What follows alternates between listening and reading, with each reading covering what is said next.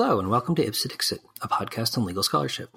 I'm your host, Brian L. Frye, Spears Gilbert Associate Professor of Law at the University of Kentucky College of Law. My guest is, my guest is Michael Gentithes, Assistant Professor at the University of Akron School of Law. We will discuss his article, Suspicionless Witness Stops The New Racial Profiling, which will be published in the Harvard Civil Rights, Civil Liberties Law Review. So, welcome to the program, Mike. Thank you, and thanks for having me. Yeah, no, my pleasure. Um, this was a really uh, interesting paper, also a really sobering paper because I had no clue that this was happening and it's really really disturbing. So for listeners who like me were unaware of this issue maybe you could just start by explaining to people what is a suspicionless witness stop? Like what are the police doing and what are the courts letting them get away with so the paper is about stops that officers make of individuals on the basis that they think that individual has witnessed another crime. They don't actually think the person they're stopping has committed a crime. They have no probable cause or reasonable suspicion to think they're guilty of anything, but they justify the stop on the grounds that this might be a witness to another crime that remains unsolved. And so all they suggest they need to do is sort of balance the reasonableness of the stop, how intrusive the stop is, with the seriousness of the crime. And the, the paper grew out of um, some cases I had seen when I was practicing as an appellate defender in Chicago, where officers would stop an individual on the grounds that he or she had seen another crime in the area. And then, of course, in the course of the conversation, incriminating evidence about the person stopped would reveal itself and end up in a conviction. So I wonder if you could like just describe a scenario in which this actually occurred, just to kind of make it concrete for people to understand exactly what it is uh, that police are doing and yeah. how. The case that I open the paper with is uh, an individual riding his bicycle a few miles west of Wrigley Field. Um, it's middle of the summer, late afternoon and he himself has a totally clean record. He's a teenager getting ready for a senior year in high school. Officers uh, with guns blazing and, and full regalia on uh, pull him over to the side of the road, stop him, and qu- ask him for his name, begin patting him down, and want to know if he has seen a recent crime in the area. And in the course of patting him down, they uncover an illegal firearm in his pocket. And their argument is that they can introduce that recovered firearm at trial. It's permissible for them constitutionally to have conducted this stop, even though they didn't suspect that individual of any wrongdoing, simply because this was a brief stop of a witness to talk uh, talk to him about a potential crime he might have seen, even though he himself did nothing wrong. Uh, so the hard thing for me to understand about this is what's the constitutional basis for the officers to search him at all if they don't have any suspicion that he's been involved in criminal activity. So it is kind of an end around what is popularly popularly known as a Terry stop and frisk, which would require reasonable suspicion that the person you're stopping is uh, about to commit a crime and potentially armed to conduct that later frisk.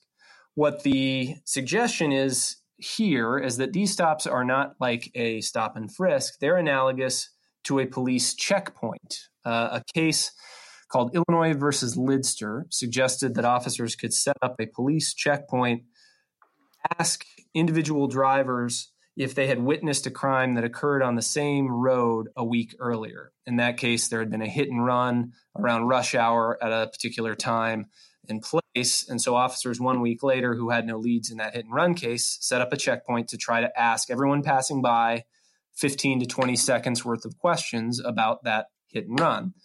And the argument to justify those kinds of checkpoints is that it's a brief encounter, it's in public, uh, everyone can see that it's not being uh, discriminatorily applied on a single individual. And of course, they are after witnesses to a crime, not individuals they suspect of a crime themselves. And in that case, officers eventually found a drunk driver passing through the checkpoint, but the Supreme Court approved that kind of checkpoint again for the reasons I stated that it was that it was generalized rather than particularized on one individual. The analogy that um, prosecutors and appellate prosecutors have tried to draw is that this individualized stop is also focused on uncovering a witness, and so the same balancing reasonableness test should apply rather than the Terry requirements for a stop and frisk, which would require reasonable suspicion of this individual's criminal activity. Well, so I'm seeing an awful lot of daylight between a police checkpoint on a road, stopping people for a few seconds, and detaining and physically searching people kind of willy nilly just because you say that maybe they know something about a crime. Like, how do we get from A to B here?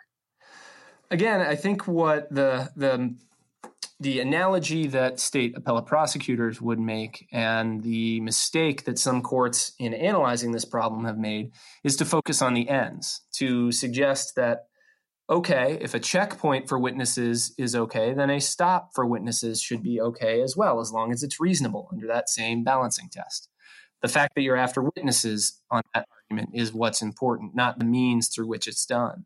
But as you pointed out correctly, the means here are entirely different when you have that kind of uh, broad checkpoint that's generalized, uh, there isn't any suggestion that the you know the weight of police authority is coming down on an individual in maybe an arbitrary way. And part of what I, I analogize to is really excellent analysis from Barry Friedman in the paper that that one of the reasons a programmatic search, as he calls it, like a checkpoint, is constitutional, is that they are general and they avoid arbitrary application. You know, officers aren't bringing to bear all of their authority on one person.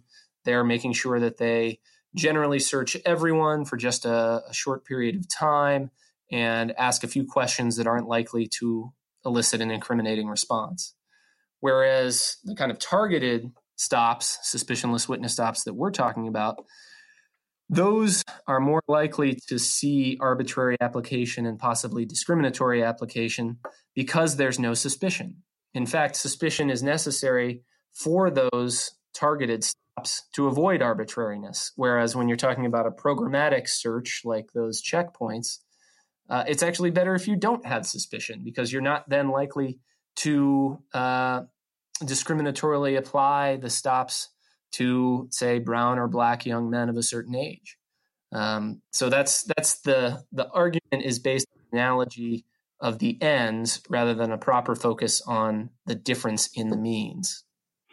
Mm. I mean, I can I guess I can understand how like if there's going to be a sort of generalized sort of programmatic uh like checkpoint to like look to try to solve a problem or you know identify a witness or something along those lines that like you know and the cops come across a drunk person like it's you know you wouldn't expect them to let the drunk person keep driving just because they weren't looking for drunk people they were looking for witnesses but at the same time it seems like in that context i can't imagine a court would say oh they can stop people for the purpose of looking for a witness. They can have a checkpoint, but at the same time, they can like go through your glove box or check your trunk to see if you have any contraband at the same. I mean, it seems like that wouldn't fly. So how can it be that kind of stopping people in public just randomly could could be constitutional? Again, you have to think about the way the stops begin and can quickly escalate. It works in a, a very similar way to how a stop and frisk can quickly escalate and uncover evidence um, as officers develop more suspicion over the course of whatever conversation they have. Um, you know, suppose that the stopped individual in either a stop and frisk or in a suspicionless witness stop suddenly starts making furtive movements, and then officers notice a bulge in their pocket. So then they have some reason to fear for their safety and for the safety of those around them.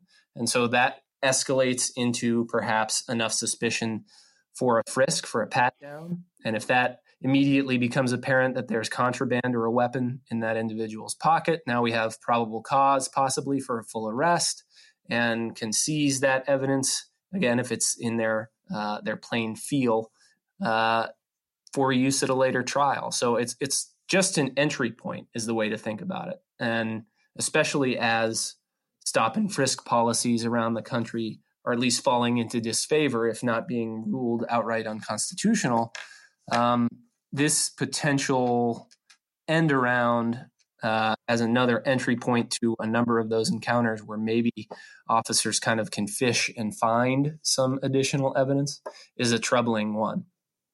Mm. Well, stop me if I'm being cynical here, but I mean, it strikes me that it's not that hard for officers to sort of gin up a retrospective suspicion to justify whatever kind of searching they seem to want to do. Am, am, I, am I wrong?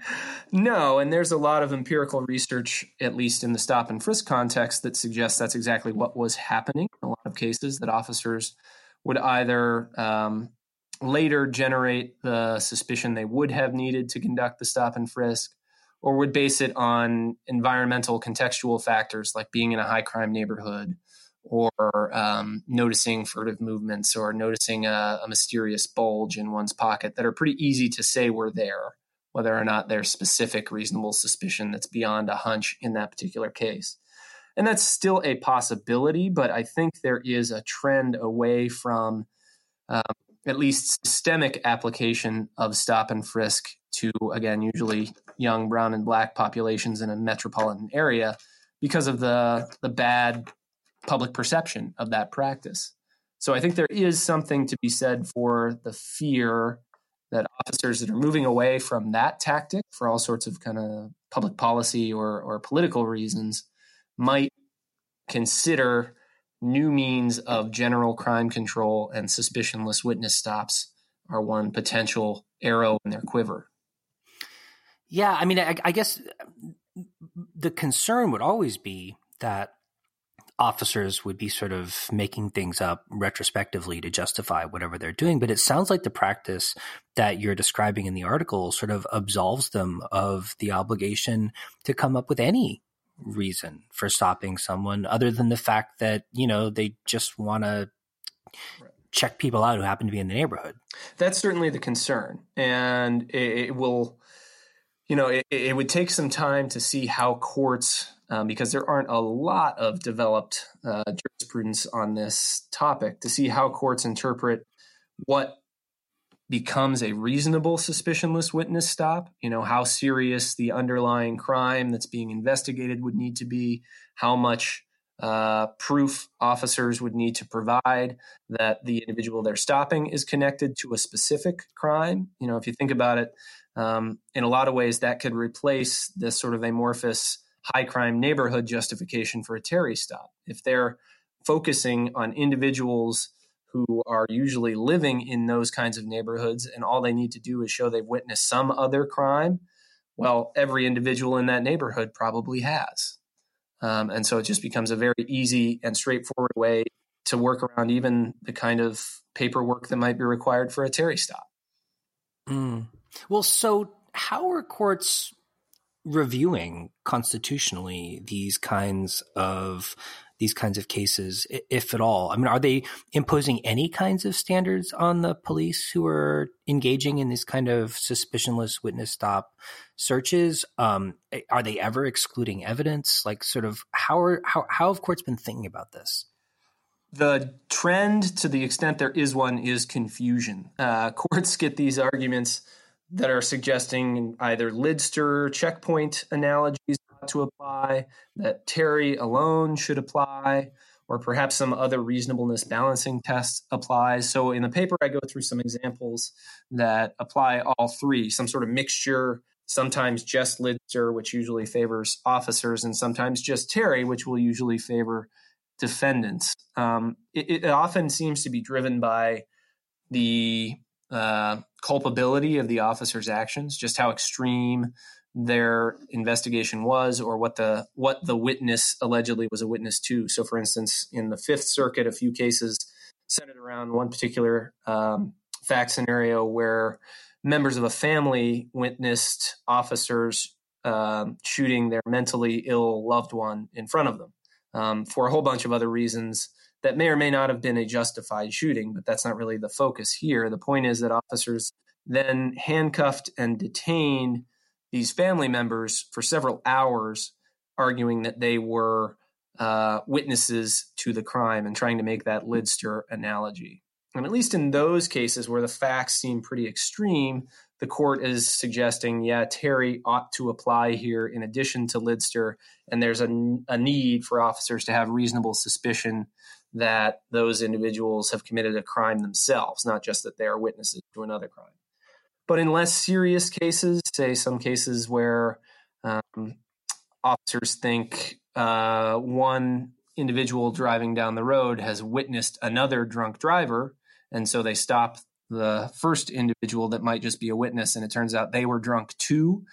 Uh, that sort of lower stakes case, you see courts applying Lidster style reasonableness balancing. Um, so, part of what the paper is trying to do is call for clarity in analysis to suggest that a robust Terry reasonable suspicion standard ought to apply. And I say that um, not tongue in cheek entirely because I recognize that a, a robust Terry reasonable suspicion standard might not be all that robust at all, but at least it would be stronger uh, mm. than the kind of uh, balancing test under Lidster that some courts have been attracted to.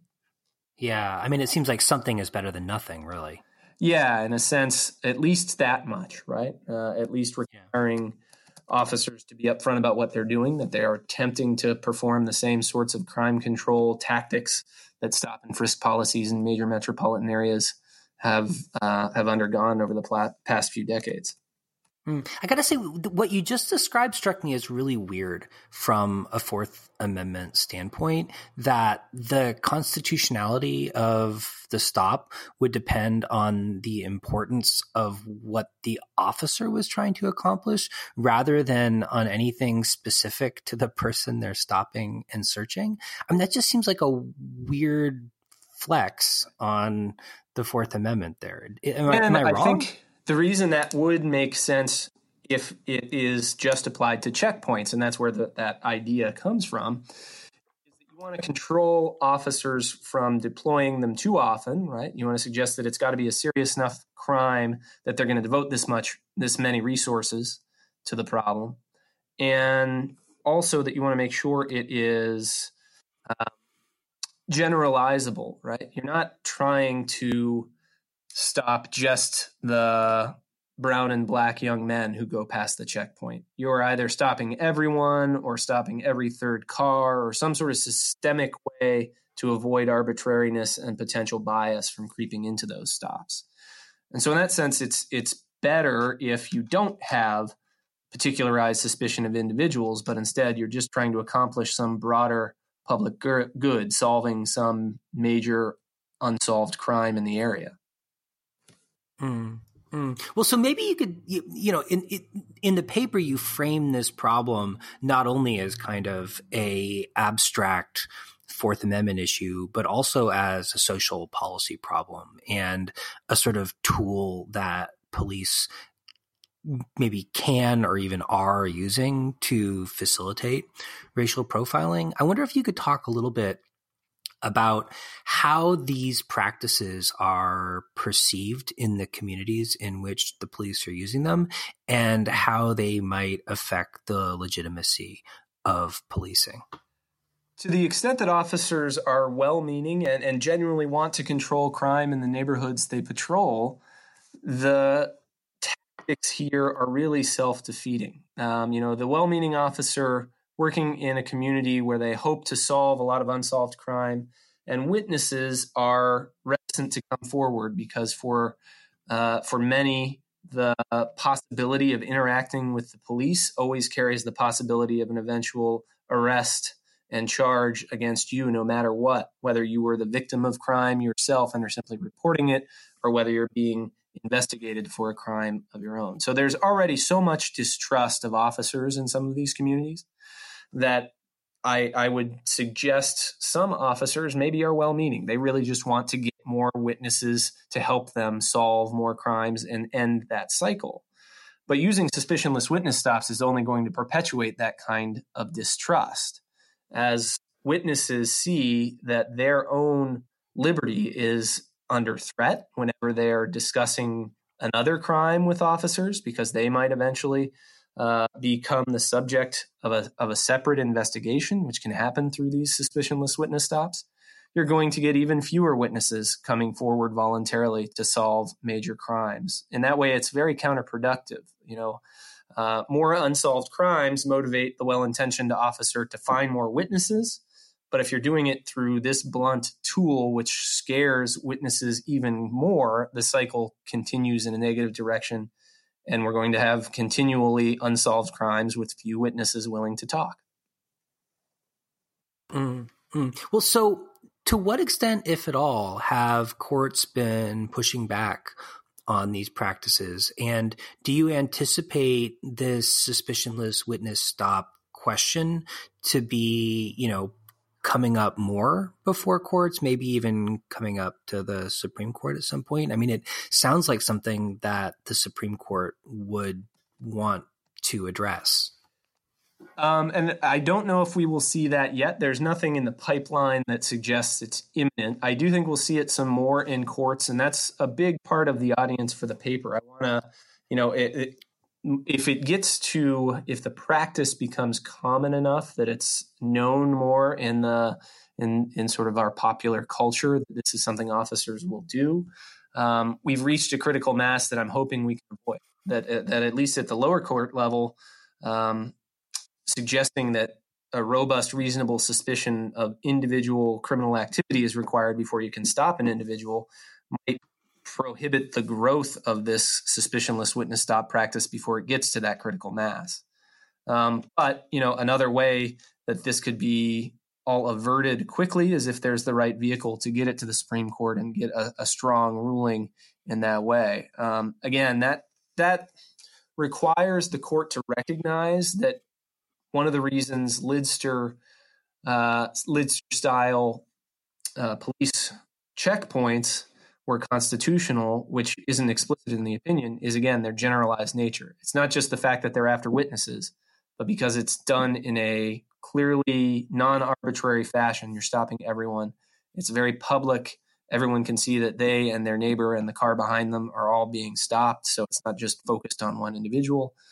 And the interaction is quick and not designed to elicit self incriminating information. Were you here last week when this um, when this hit and run accident occurred, as opposed to particularized questions of one individual whom the full weight of the state is coming down on. And those questions, in fact, are very likely to elicit an incriminating response. Um, will it be, you know, uh, court responses haven't been as robust as I'd hoped. And that's part of why I wrote the paper. I'm hoping to, to draw attention to the phenomenon and get at least um, judicial ears raised uh, about future cases that might come up. My my honest hope is that it never comes to that kind of critical mass where it becomes such a large issue that it requires a Supreme Court ruling to solve. I'm kind of hoping to convince courts and maybe even convince uh, actors on the police force that this just isn't the way to go. Mm-hmm. Well, so I mean, I understand that data might be a little thin at this point, but to the extent you have a sense of it, like how common is this practice at this point? Is it more common in some areas than other, or is it kind of spread more generally across the United States? So, what I can tell you is that the argument based on analogies to Lidster, it's not common, but it does come up. Um, now, that analogy might come up in a in a case that's not the kind of suspicionless witness stop of one individual, as you see in my example about an individual just west of uh, Wrigley Field in Chicago. Uh, empirically, my evidence is mostly anecdotal, and a lot of it is based on on practice in Chicago. I, have heard of this practice popping up mostly in major metropolitan areas, um, but I don't have hard empirical data to say how widespread it is. And to be honest, I think that's a good thing because I, am not I'm not yet worried that it's gotten such uh, a large audience or such a receptive audience amongst officers who are trying to you know uh, show that they're doing something to control crime in these neighborhoods. That's my fear is is that it will if we don't sound the alarm now. Um, but I haven't I haven't collected enough uh, empirical data to say with confidence just how frequent it is. Um, it's it's a scary a scary trend to say the least, and it certainly is the type of practice that has such low costs, right? Officers can justify this kind of suspicionless witness stop very easily. They conduct it without devoting a lot of resources in terms of manpower or time to doing so, that I can see how it would become a tempting alternative to stop and frisk very quickly. I don't think it's there yet, but I'm hoping to sound the alarm before that happens. Mm. Well, so in the paper, you propose a few kind of doctrinal or legal fixes to sort of minimize some of the risks associated with this procedure. Maybe you could talk a little bit about how you think we might or courts might sort of reconceptualize the legitimacy of these kinds of stops or the sort of procedural protections surrounding them in a way that would limit their kind of the ability of police to use them in inappropriate ways. So one of the things that I, I suggest, again, I want to acknowledge to solve crime in some of these neighborhoods that officers are patrolling, right? Um, and that if an officer really wants to encourage witnesses to come forward, what those witnesses need is some assurance that whatever statements they make or whatever evidence might be uncovered in the course of that conversation, where they're just helping officers solve an unsolved crime, isn't going to be used against them at a later trial. So, I propose a couple of, of options there. One is for local jurisdictions to to legislate some form of immunity, some form of use immunity for witnesses who are stopped without uh, suspicion, uh, so that potentially the statements that they make can't be used in a future prosecution against them. And I've also argued that perhaps there could be a constitutional rule of kind of self executing use immunity for witnesses who are stopped without suspicion. Because, in a sense, those witnesses are speaking in response to a show of force and are giving what could be considered a somewhat compelled statement. So, if they're forced to reveal self incriminating information, maybe those witnesses should automatically be enveloped with some protection at least against the use or derivative use of their statements at a later trial against them. So, if this technique becomes commonplace, at least some protections could be put in place to avoid um, scaring so many witnesses off that it's self defeating and to actually control some crime in neighborhoods that need this service the most. Mm-hmm. Well, so let's hope we don't get there. But in closing, Mike, I was wondering if you could maybe provide some practical advice for listeners who might find themselves um, confronted by police under these circumstances. So, like if a if a police officer approaches you and wants to ask you questions as a potential witness to a crime or someone who might know something about a crime, what should people do? Um, so I don't have the best uh, Ten Commandments as Paul Butler at the University of Georgetown has put together for individuals who are stopped by officers. But most of most of the suggestions that I'll paraphrase there are uh, just be quiet, uh, you know, be respectful. Uh, if officers ask your name, you can provide your name, and otherwise say, "I'm not interested in talking. Am I free to leave?" And if officers suggest that they are detaining you, that you will be seized. Immediately assert your rights to remain silent and to speak to an attorney. Um, but again, the idea behind a suspicionless witness stop is to avoid that kind of escalation. So uh, officers are hoping to uncover evidence quickly before someone can assert those protections and establishing whether you're free to leave and if you're not immediately invoking uh, sort of Miranda constitutional protections is probably your best bet. Cool. Well, thanks a lot, Mike. I mean, I really appreciate you sending me the paper, which was it's a great paper and I can't believe this is happening and I'm really glad you're bringing it to people's attention. Well, thank you so much for having me. I'm a, I'm a fan of the of the podcast and thrilled to be on it.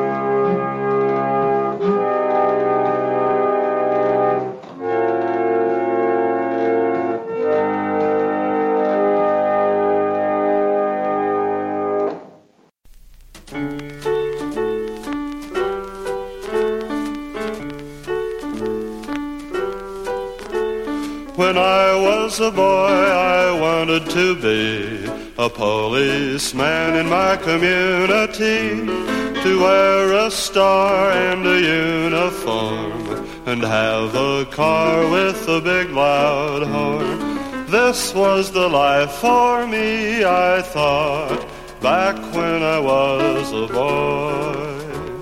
I went to school and studied hard. I wanted to learn the rules to guard. When I grew up, they let me in and gave me a place as one of them.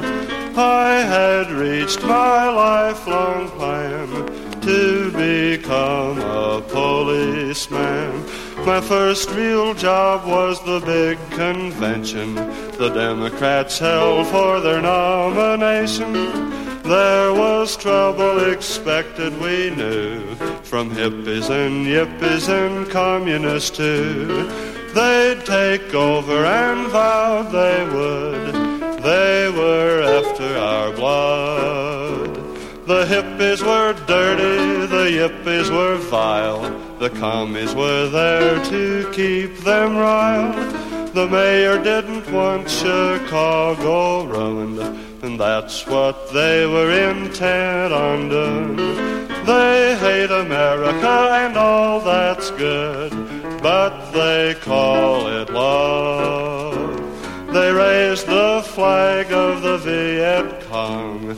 How could these kids have gone so wrong? To aid the Cong who's killing their brothers, destroying us from within our borders.